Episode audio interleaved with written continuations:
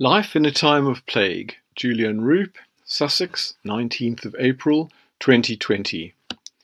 Now and then I will cough or sneeze, and a little tremor of foreboding runs through me.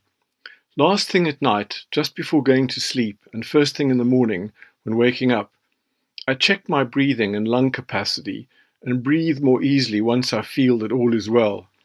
And I say a little prayer of thanks. The official death toll stands at 15,500 today, but there are the uncounted 4,000 dead in nursing homes, an underreported number, and then there are the home deaths, so the true figure must be around 20,000 dead at least from coronavirus on April the 19th. It is a beautiful Sunday morning, and the Observer reports humanity will have to live with the threat of coronavirus for the foreseeable future and adapt accordingly because there is no guarantee that a vaccine can be successfully developed. One of the world's leading experts on the disease has warned. This stark message was delivered by David Nabarro, Professor of Global Health at Imperial College London and an envoy for the World Health Organization on COVID 19, as the number of UK hospital deaths from the virus passed 15,000. Other nations were quick out of the blocks on this catastrophe and with testing, tracing, isolation, and lockdown minimized deaths. Britain, still arguing about Brexit and a new Tory landslide government elected just before Christmas, celebrating its victory, has sleepwalked into this horror. And there's not going to be any all clear siren ringing out over the land any time soon. The spectre of death is going to be haunting us for a very long time. We will get up with it and go to bed with it, and it will be an unwelcome guest at every human contact we have, however far away from each other we stand. A very significant political development this morning comes in the form of a devastating front page blast in the Sunday Times, owned by Rupert Murdoch, Britain's media kingmaker, whose ring every would be Prime Minister is expected to kiss. It describes how, over the past 38 days, Britain has sleepwalked into catastrophe, making mistake after mistake. Having Murdoch turn on them in this savage way will electrify the Tories. Coronavirus is making for strange bedfellows. I never expected to find Murdoch in my bed. Go figure. For most of us, the economic results are going to be devastating at a personal level as well as at a national level. And in the end, because of the threat of impoverishment, we are going to have to accept the higher death rate of our elderly rather than bankruptcy and social destabilization. We've reached a point that many so simple societies, hunter gatherer societies like the San Bushmen, reach with old and sick relatives. They are left behind, propped up against a tree or under a bush, with an ostrich egg full of water to await death, as the young and the fit march on. There are strange and exquisitely horrible stories emerging from the mess. Police are calling for an end to lockdown shaming as a weapon in feuds. Police forces are receiving thousands of complaints about lockdown rule breaking, and they fear many of these are being used to settle scores. Britain is a nation now using the coronavirus to continue fights with neighbours, the vendetta has arrived. So much for the spirit of the Blitz. In the USA, black and Latino communities are the hardest hit by the virus. In New York, which has become the global epicenter of the disaster, black men are nervous about wearing masks, as this has traditionally made them targets for the police.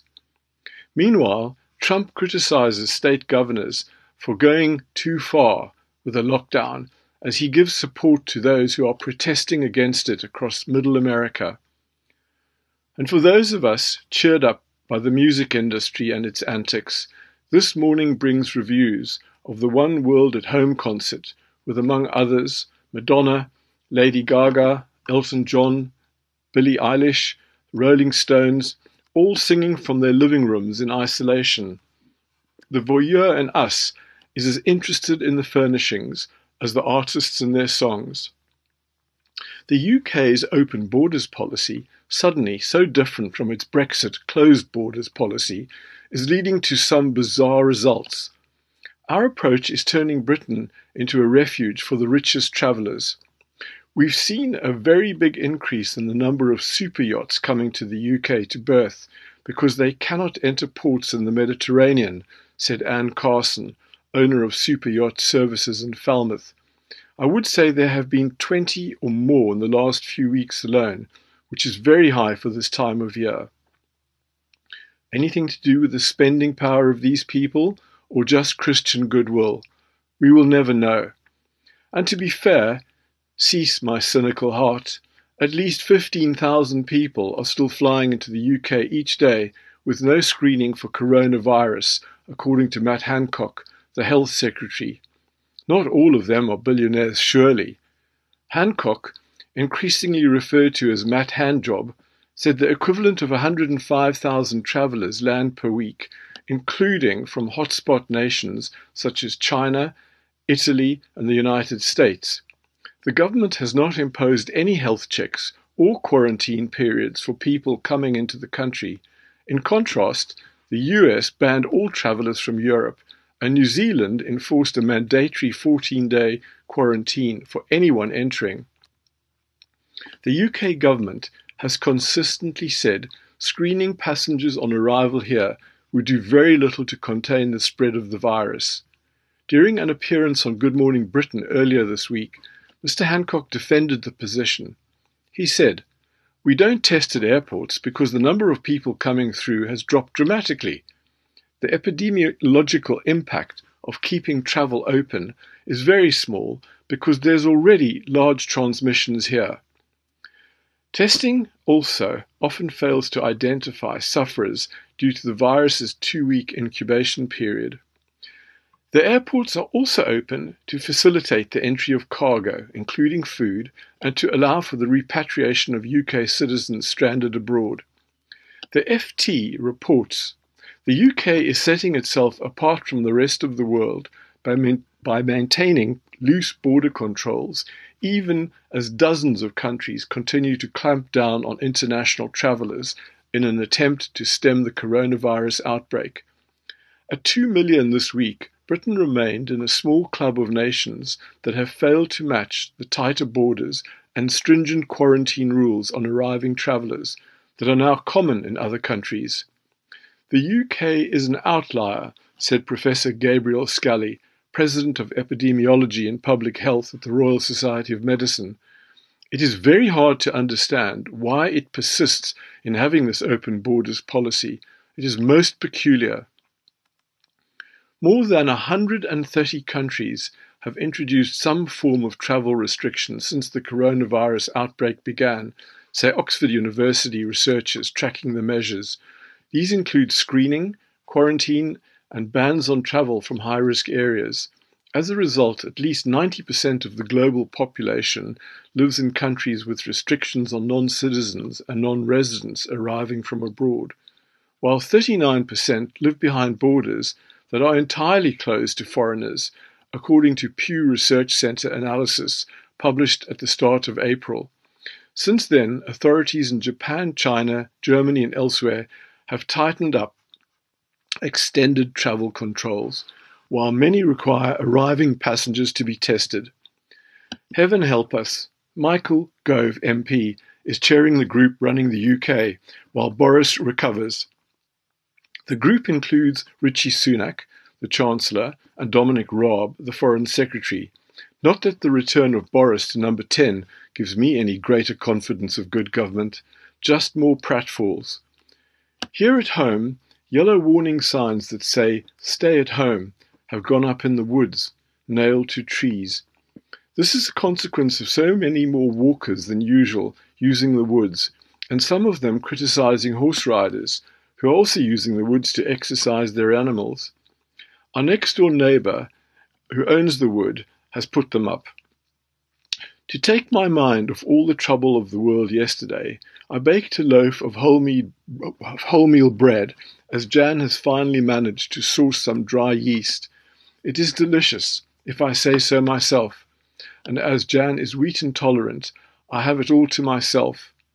When cool, I slice it up and place it in the deep freeze for use as toast, I'm filled with the energy of a homesteader, a survivor.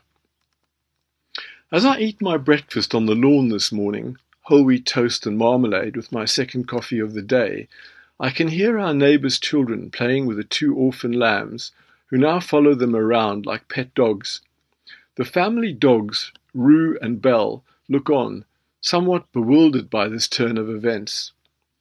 At times, my husbandly patience runs thin indoors. Jan asks me to use antiseptic spray on the taps before I turn them off after washing my hands, on the food as soon as it is, it is delivered, on the front door handle, on my phone daily, on my clothes when I've carried a box of food into the kitchen. She's right, of course, but I have to suppress irritation each time she does it. I have to remind myself that this virus is deadly in its infectiousness, and Jan is simply trying to protect me, to save my miserable life. Grudgingly I comply. How stupid is that? Next door, on our left, I can hear a dressage competition starting up. As I believe horses to be the best medicine, I can hardly take umbrage. But it does drive home the fact that currently I am not riding, nor is Jan. As I finish typing, I look up to see swallows flying circuits of our garden and then perching on the TV aerial on the cottage roof. Our swallows are back from Africa. At least I've lived to see that this spring. I can feel tears welling up. Thank God for small mercies.